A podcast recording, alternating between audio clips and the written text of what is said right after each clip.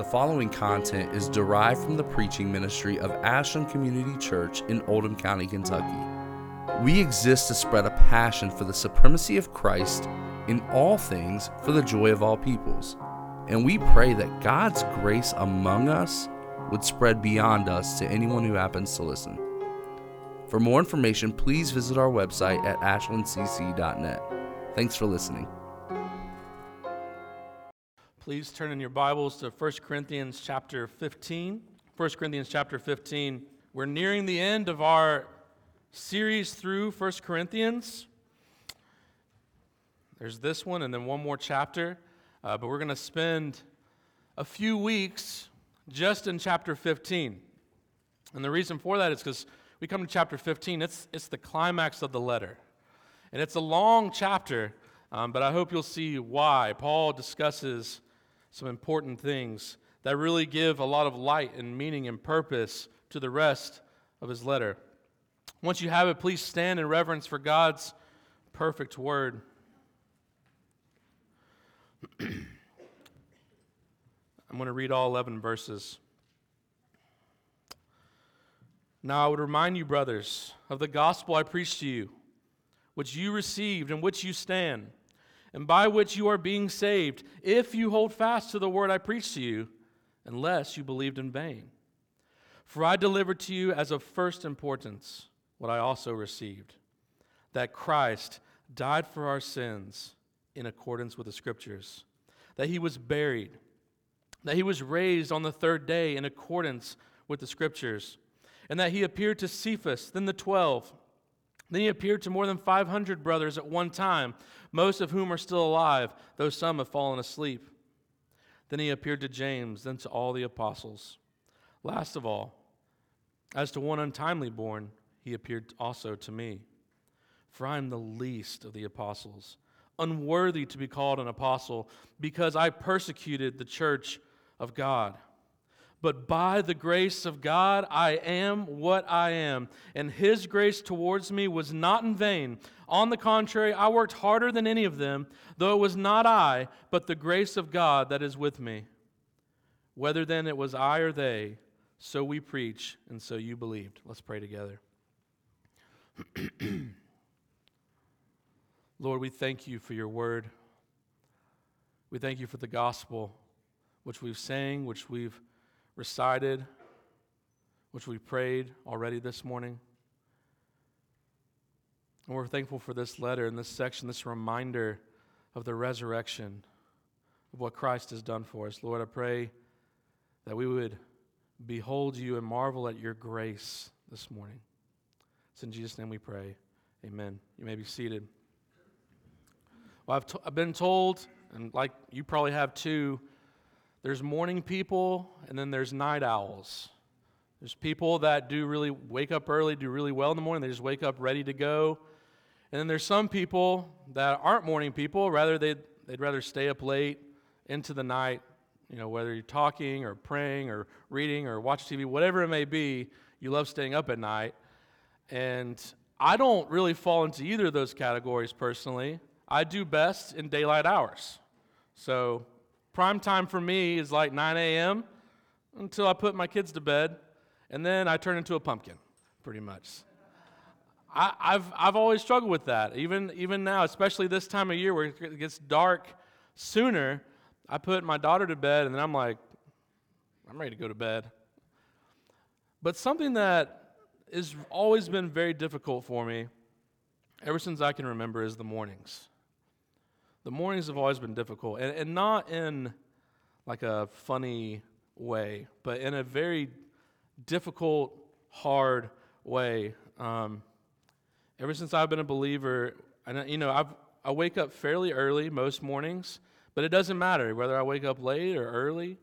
The mornings are very difficult for me. For me, right when I wake up in the morning, my immediate, and I still struggle with this, the, my immediate response, like right when I wake up, is dread dread, desperation. I begin, I mean, right when I wake up, my mind starts to just play through all the things I need to do that day. And I'm like, I don't, I don't want to get up and do those things. And it doesn't matter if they're good things. I went to Disney World, took my family to Disney World a couple weeks ago, and it was a great time. But every morning, even on vacation, I woke up and the, my first thoughts were, I do not want to go to Disney World today. I don't want to do anything. And some of you are like, well, I don't believe you know, but it was a great time. But it takes me about 30 minutes to an hour, and then I, I'm good. But that initial time of waking up for me, it's not just something an energy drink or coffee can put a band aid on. For those initial moments in the morning, for some reason, for me personally, I feel desperate, low for the day ahead. And I, I've tried so many different things, and everyone's got opinions on what you should do. There's podcasts from these high performance guys who say, you know, like Mark Wahlberg, he wakes up at 2 a.m. and starts his workout routine. First of all, that ain't happening, and that's insane, okay? you know, and, and there's all kinds of books and stuff, and even in my like discipleship group with Pastor Casey, Joe, and Dan, I remember sharing this multiple times, and you know, I had trouble waking up. I was one of those 15 alarm setters. Okay, and there's so there's things that you can do. I remember Casey's like, you need to take get you an alarm, an old school, and put it across the room, so that when you wake up, you're up. Well, I did that. I got that, and my wife will attest to you. I put it across the room. We have we had a big bedroom. Woke up, and I went to that alarm clock, and I hit snooze and went back to bed. Did nothing for me. And, and those are all helpful things. These are all really helpful tips, and it works for a lot of people. But for me in the morning, when I wake up, and, I, and I, this I'm not joking about, it is, a, it is my lowest point of the day typically. I feel desperate, unanchored.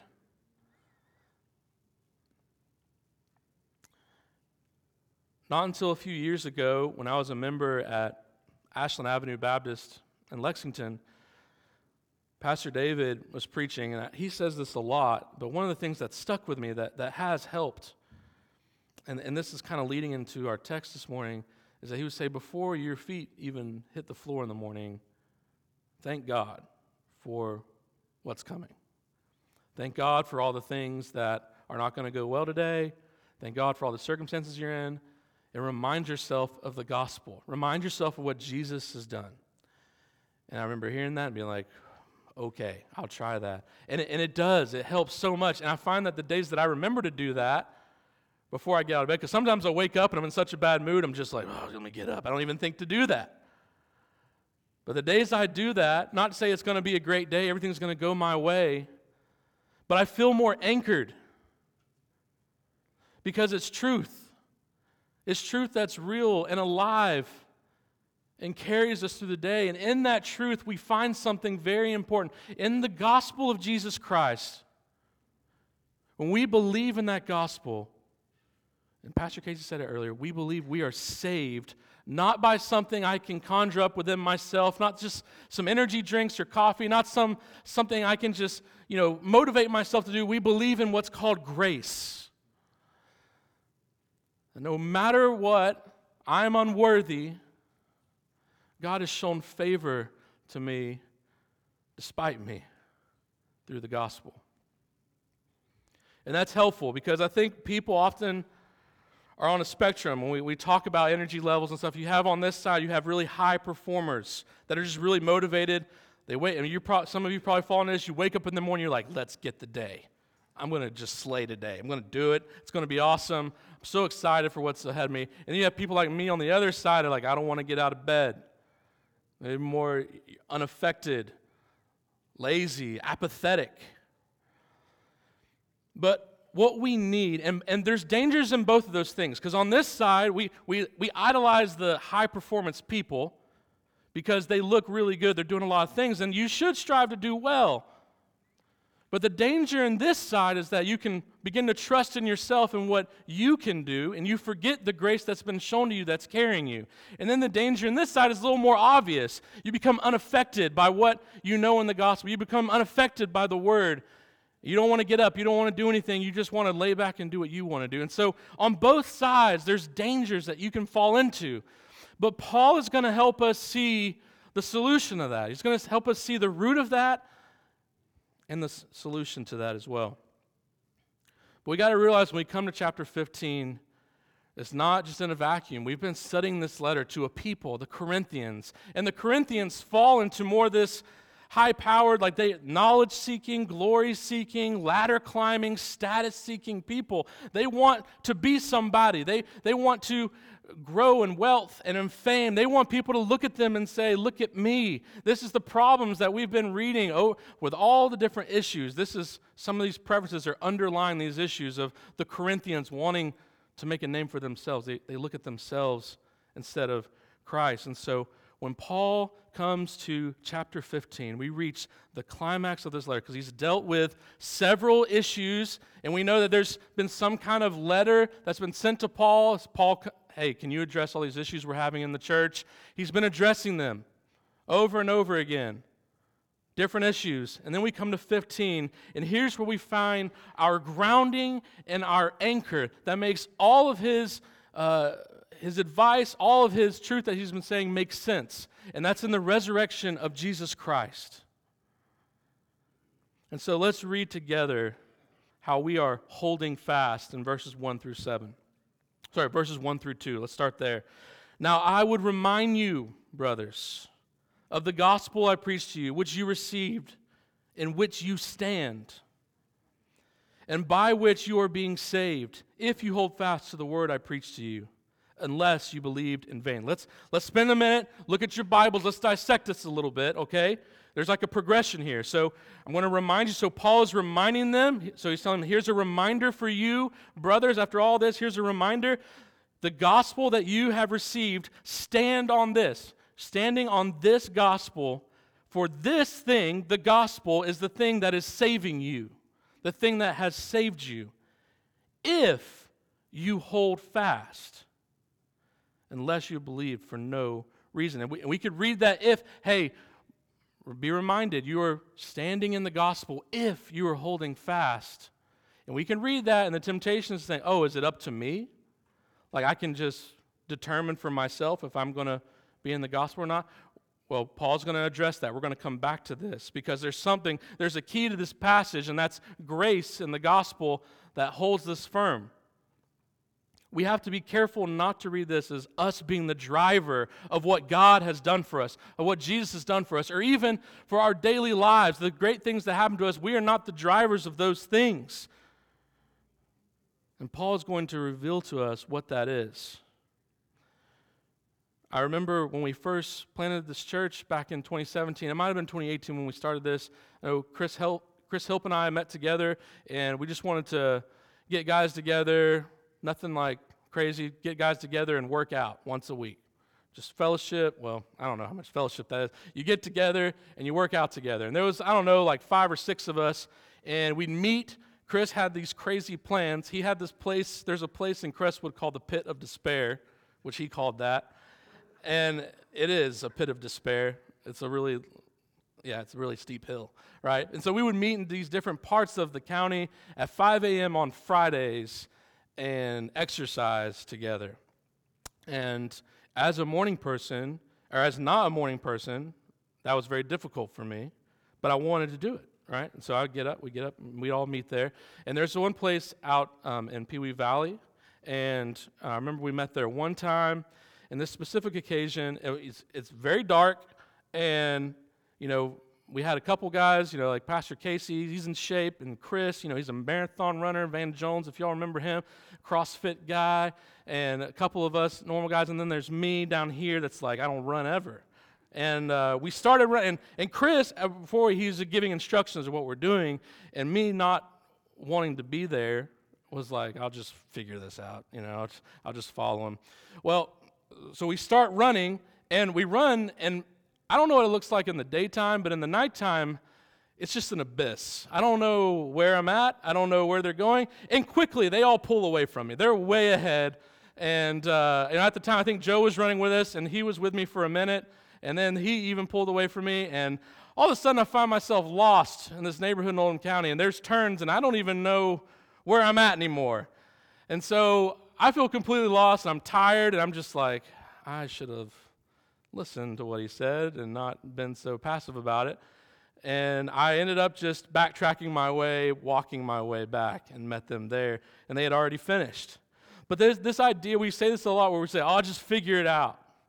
We often live our lives like this. We live in this, this passive way where we just let life wash over us. Instead of trying to actively live our lives according to the gospel, we wait for things to happen to us and then we react. And it's a dangerous place to live. Because what happens is when you say something like, I'll figure it out, you find yourself in situations where you're just relying on yourself. You find yourself in situations where you're just relying on your own intuition to figure out whatever you're in. But that's not the model here. And in fact, Paul's going to show us something here. We're going to get to this confession that's going to help ground us to that. And, and, even in these first two verses, you see this active language that Paul's using. Look again, it says, you know, standing, in which you stand, in which you are being saved. If you're holding fast, it's, it's, it's an active language that we are living our lives according to the gospel.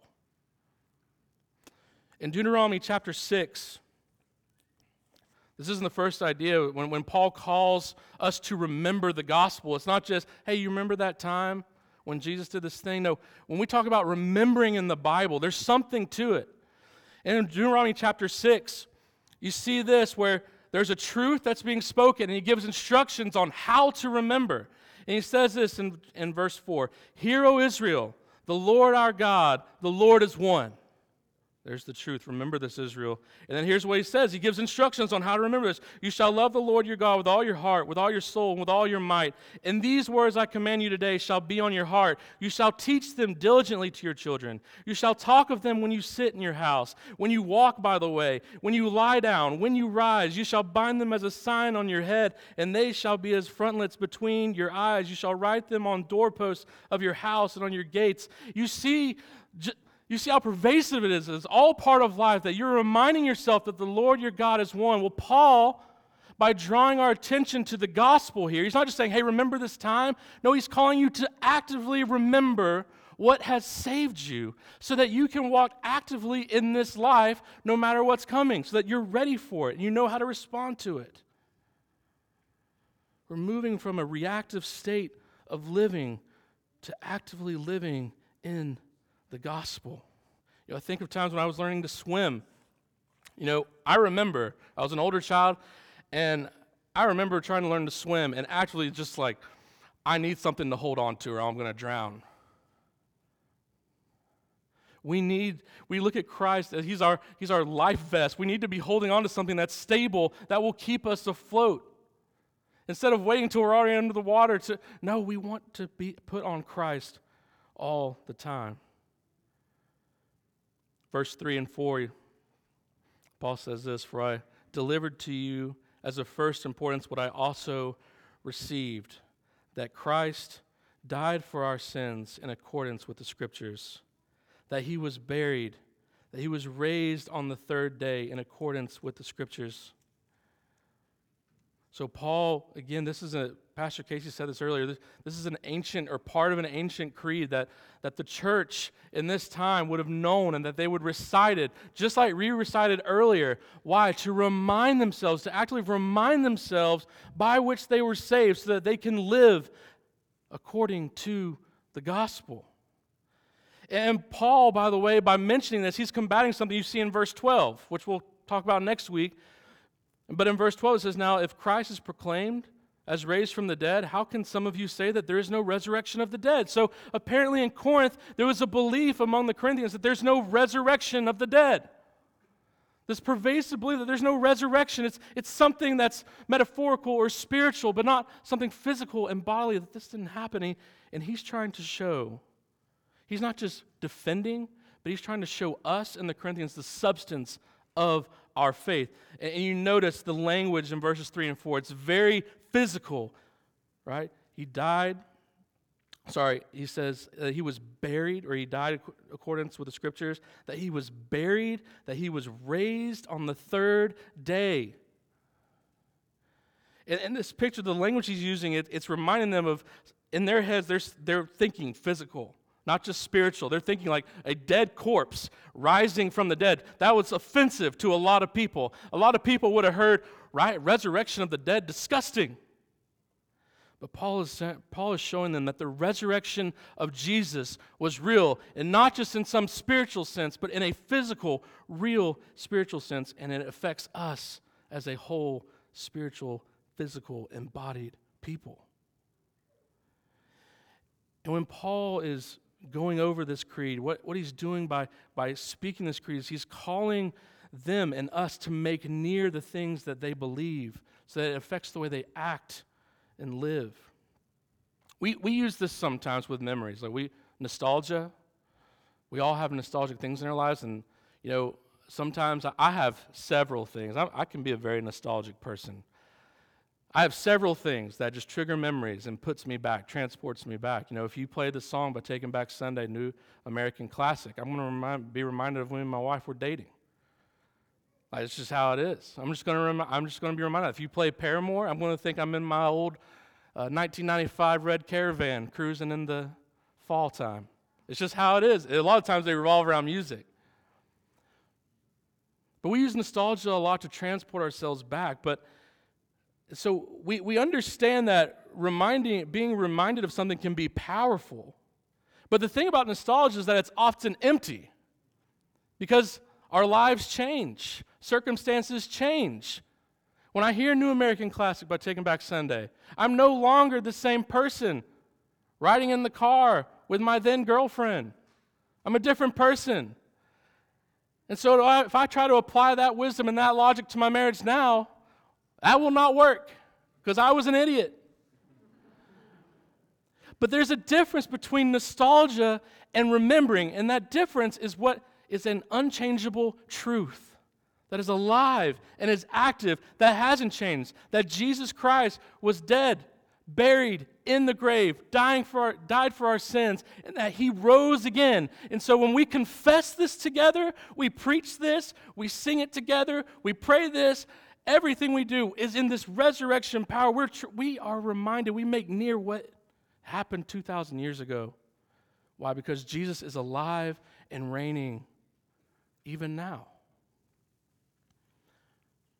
And so when we read these creeds, when we read the gospel, we think about the gospel, we remind ourselves about the gospel, it's not just something we're thinking about nostalgically.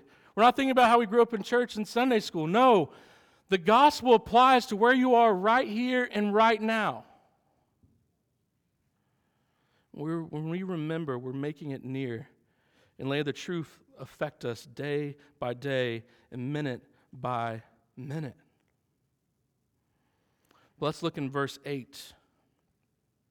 We see our, our supply to continue. I'm sorry, verse 5 here that he appeared to Cephas, then to the twelve. Then he appeared to more than 500 brothers at one time, most of whom are still alive, though some have fallen asleep. Then he appeared to James. This is the James that, Jesus, that is Jesus' brother. Then to all the apostles. And by the way, this James, who was Jesus' brother on earth, he, did, he was not a follower or believer in Jesus while Jesus was alive. It was not till after Jesus died and was raised that he believed. And what Paul is doing right here, he's not just trying to give you proof text for the resurrection. You can use it for that to prove that, hey, look at all these eyewitnesses that saw Jesus. That is true. We can do that. But he's trying to show that this resurrection is real and it happened and it was physical, right? Because he's combating the Corinthians who are saying, oh, we don't believe in the resurrection of the dead. And Paul's saying, Well, I got over 500 people that would beg to differ. But then we come to verse 8, where Paul begins to speak about himself. He says this Last of all, as to one untimely born, he appeared to me. Now, in our Bibles, this when we read this, it's not, it doesn't, the English here doesn't really capture the language he's using because the language he's using is very jarring. When he talks about someone who's untimely born, he's using what, what the Corinthians are thinking and what the Greeks would be thinking is a stillborn baby. Not just someone who was born later on, but a stillborn baby. And we think about that. I want you to think about that and, and what that would even look like. Because what's happened is Corinth, the Corinthians, he, he's really making a play on what they've been talking to him about. Because Corinthians don't really think that he's that impressive. He's not a good looking guy, he's not very good with his speech. He has some sort, we don't know what it is, he has some sort of defect. And so he doesn't look like someone that's high powered and a performance type of guy. He doesn't look like the model Christian. He doesn't look like someone like Peter, like Apollo. So, what, what Paul is doing here, he's, he's trying to get them to see, like, I am the last here. Keep going in verse 9, it says, For I am the least of the apostles, unworthy to be called an apostle. Why? Because I persecuted the church of God. Paul is showing his unworthiness here. His unworthiness. He's not an impressive guy. But then we get to verse 10. And I love the first few words here, but by the grace of God, I am what I am. But by the grace of God, I am what I am. What Paul, Paul just got done describing himself as lowly, as dead, as not responsive, as someone not impressive, someone who would be just disgusting in their eyes based on what they think is successful in life. He's, he's making himself look low. He would be the last person you choose on your team. But he says here, but by the grace of God. And, and that's important because we ask the question what is grace? What does grace even mean? Well, Paul's giving us an example of it. He's showing how unworthy he is, he's using himself as an example. But yet, even as unworthy and sinful, someone who persecuted, who drug believers out of the church in their homes and beat them and were at the councils where they were sentenced to death, someone who persecuted the church of Jesus Christ, completely unworthy. Yet, God has shown favor to him. Why? Was it something that Paul did? No, we just we just thought about that. And a lot of times when we think about people we want to see, we want to see the, the most famous people get saved. We look at like Tim Tebow, it's like, yeah, that's a high powered Christian right there. He has a lot of influence. But no, we are all on the same playing field with Paul. We are all equally as unworthy, all equally as sinful. None of us before Christ were closer to Jesus than another person. We were all sinful, all deserving of God's judgment toward us. Rightly so, because we were enemies of God. Paul was an enemy of God. Yet we see grace displayed by God. Not because of something Paul did, but God chose Paul. And for those of us who are in Christ, He has chosen us, He has elected us, and the grace that He has shown us is effectual. It's not just one time. No, when He has shown us grace, we can't help but to respond to His grace and be changed by Him. The work of salvation is by God alone. And Paul is emphasizing this here. And to understand grace, you have to first see yourself as what you truly are unworthy. But the beautiful thing is that if you believe in Christ and trust in Him, He changes you by His grace. And that's what's highlighted here. This text, when, when I, I needed this text this week, guys, when I read this, the grace of God is something to be marveled at because I know who I am. I know the thoughts I've had. I know the things I've done. And I know I am undeserving. I needed someone to save me. And Jesus is the only one who can. This grace is not in vain. It is active and it's working. And, and it's not just a one time. Yes, He saves us by His grace, but God supplies more and more grace abundantly every single day. And we see this next when we keep going. Verse 10 By the grace of God, I am what I am. And then look what, look what he does here. He says, And his grace towards me was not in vain. On the contrary, I worked harder than any of them though it was not I, but the grace of God that is with me. Now, you could read this and you say, wow, Paul, that's kind of a, you really think you're somebody. Right? If I came up to you and was like, oh, yeah, these guys, I work way harder than them. Like when you first read this, you're like, that's kind of weird to say, Paul. Kind of seems like you're contradicting yourself. You seem kind of prideful. But that's not what Paul's doing because Paul is showing that because of his heart, he, work, he is working hard because of the grace that was shown to him. He's not bragging here about himself, at least. He's bragging and boasting in Christ because it's the, it is the grace of God which is supplied to him and fuels him daily to preach the gospel and to work and to live. It is active fuel for us. And, and we got to, re- grace, guys, when we think about grace, it's a reminder to us that we are not somebody's, we are not impressive. I, I work in a, in a corporate work environment, and maybe some of you do. Um, but we have lots of meetings, lots of calls.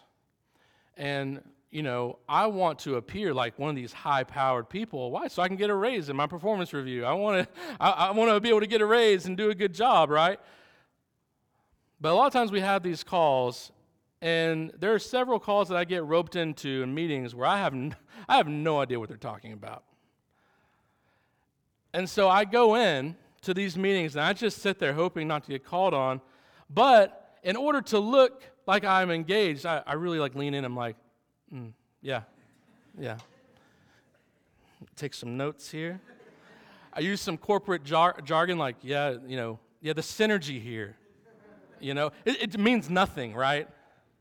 And what's going on is I'm not really interested in contributing anything. I'm just interested in being perceived like I know something. I'm interested in being perceived a certain way. And there's a name for that. It's called vainglory. It's a form of pride. And let me tell you something, guys, it is exhausting. It is exhausting to live a life where you just want to be perceived a certain way, but you're not really interested or trying to actually be the thing you're perceiving, want to be perceived as. Chris Armstrong wrote this, I was really good. He says, We don't care whether we are good at something we just want to be perceived as good. This is the enemy of grace, guys.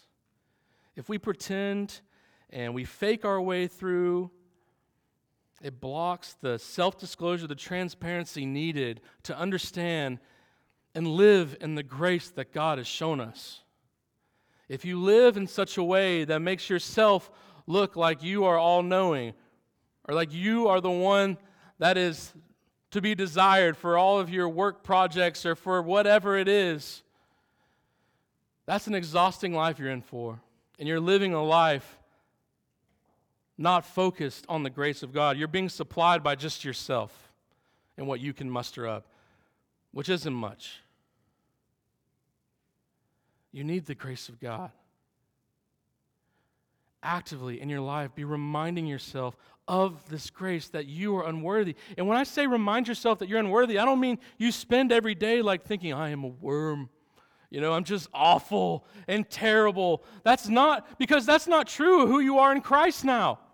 Yes, you are a sinner, but in Christ, when God looks at you, he sees his son. Because his sacrifice has applied to you. We not only get our sins, He didn't just die for our sins, but He gave us His righteousness.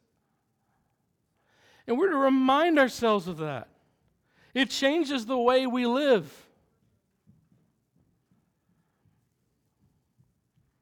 Let me finish this text here. Verse 10 On the contrary, I worked harder than any of them, though it was not I, but the grace of God that is with me. See this? Paul keep coming back to the gospel and to the grace, to the thing that that is the thing that is fueling him and supplying him, not himself, whether it was I or they. So we preach, and so you believe.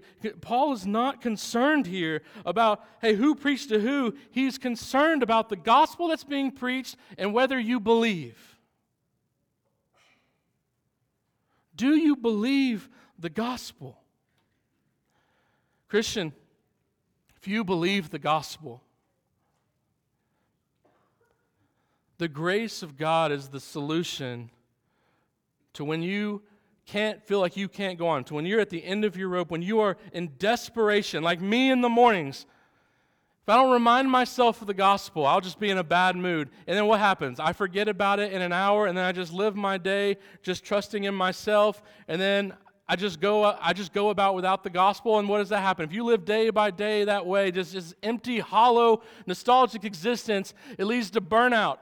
It leads to doubt. But we need something to keep anchoring us, keep going back to what is anchoring us in the gospel, anchoring us in our life, and that is the gospel. Man, when I, when I think about grace, I was thinking about it this week. It's not something we manipulate. I can't just, it's not a tool that we use here. Like, I'm going to shoot some grace. It's not just this abstract power like the force, like, I'm going to get some grace and use it here. No. It's something that is supplied to us by God. And, and when I think about grace, I, I think about this church. I mean, look, look around you right now. There is no, none of us here, and I know we say this a lot, but none of us here are, are, are impressive, okay? I, I don't have 12 rules you can live your life by to ensure success and financial prosperity and happiness. Like, I, I don't have that. Pastor Casey doesn't have it. Joe doesn't have it. Dan, none of us have that. We are just normal, ordinary people, unworthy of the grace of God, but living and trusting in the grace of God. And look around you, look what God has done. We started, uh, Joe shared that picture on Facebook a few weeks ago of when we started this church back in 2016. And there were maybe 30 people in here. But I think about the last several years and how people have trusted that it is God that's the one that's going to build this church. And it's not just about numbers, that's not what I'm saying, but it's about the people. It's about the grace of God people living by the grace of God, Sunday after Sunday, day after day, in, going to work, coming home, spending time with family, sharing the gospel, inviting people. And again, you might say, well, look what you've done. No, look what God has done. We look around and we see, I mean, I look around right now, I see the grace of God to our church. And we haven't been perfect, and neither will we ever will be. But look what God has done here and what He will continue to do. And know this that we, it is not us that is doing this. Like, even though we, we try, we give out t shirts, Little County Day, that's not the thing that's bringing people to Christ. No. And I'd say we shouldn't keep doing that. But it's the gospel, it is God Himself working through us as a people living an active life, trusting and depending upon the Spirit of God to work and move by His grace. We are who we are and do what we do because of the gospel and the grace of God. Let's pray together.